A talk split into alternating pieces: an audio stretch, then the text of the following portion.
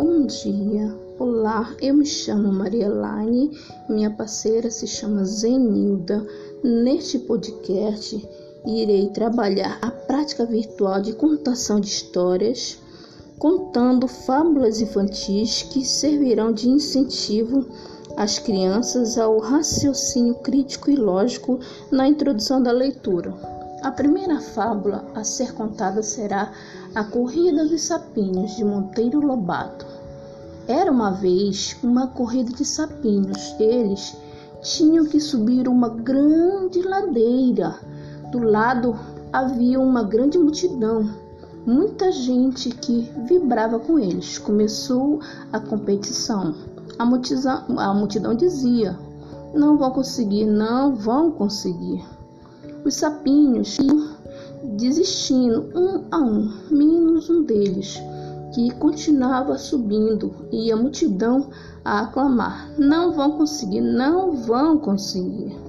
E os sapinhos iam desistindo, menos um, que subia tranquilamente sem esforço. No final da competição, todos os sapinhos desistiram, menos aquele. Todos queriam saber o que aconteceu e quando foram perguntar ao sapinho como ele conseguiu chegar até o final, descobriram que ele era surdo.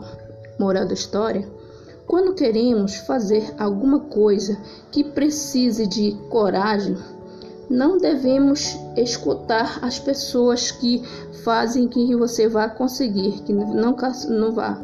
Seja surdo aos outros pelos negativos.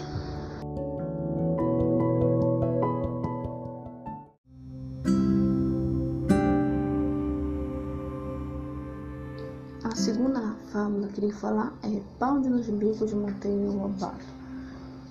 Um morcego estonteado pousou certa vez no ninho da coruja e ali ficaria de dentro se a coruja regressar não investisse contra ele. Miserável bicho, por te atreveste a entrar na minha casa sabendo que odeio a família dos ratos? Achas então que eu sou rato? Não tenho asas, não vou como tu? Rato eu? Essa é boa. A coruja não sabia discutir e, vencida de tais razões, poupou-lhe a pele. Dias depois, o finório morcego planta-se no casebre do gato do mato. O gato entra, dá-de contra ele, cheia de cólera. Miserável bicho, por te atrever a entrar na minha toca sabendo que eu detesto a família das aves. E quem te disse que eu sou ave? Retrucou cinco. Sou muito bicho de pelo, como tu, não vês? Mas voas. Vou por mentira, por fingimento, mas tem asas. Asas? Essa é tolice. O que faz as asas, senão as penas?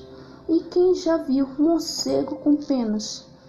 Sou animal de pelo, dos legítimos inimigos das aves, como tu. Ave eu boa. O gato esbabeado e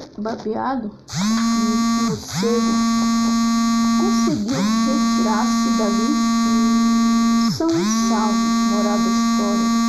O segredo dos certos homens está na política do morcego. É vermelho? Toma-lhe vermelho. É branco? Viva o branco!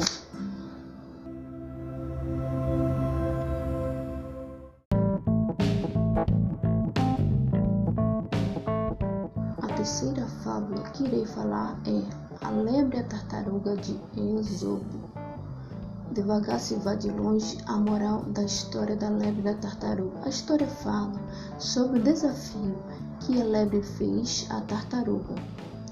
Corria mais rápido que ela em qualquer circunstância. A tartaruga topou o desafio e começou a treinar enquanto a lebre apenas se divertia. No dia da corrida, a lebre disparou na frente, vendo a tartaruga para trás, decidiu se deitar e dormir um pouco para descansar.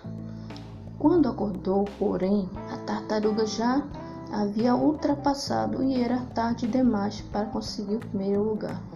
A fábula fala sobre os bons resultados que o trabalho contínuo pode trazer bem, como mostra que A arrogância não leva a lugar algum.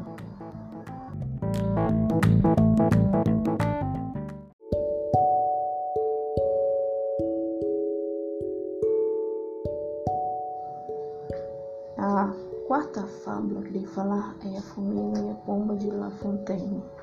Estava uma formiga junto ao regato quando foi apanhada pela corrente. Uma pomba que estava pousada numa árvore sobre a água viu que ela estava quase se afogando e teve pena dela. Para que pudesse salvá-la, atirou-lhe uma folha. A formiga subiu para cima da folha e flutuou em segurança para a margem do regato. Pouco depois apareceu um caçador e apontou para a pomba. A formiga percebeu o que estava para acontecer, picou-lhe no pé. O caçador sentiu a dor da picada e moveu-se ruidosamente. Alerta, a pomba voou para longe e salvou-se. Moral da história: o melhor agradecimento é o que se dá quando os outros mais precisam de nós.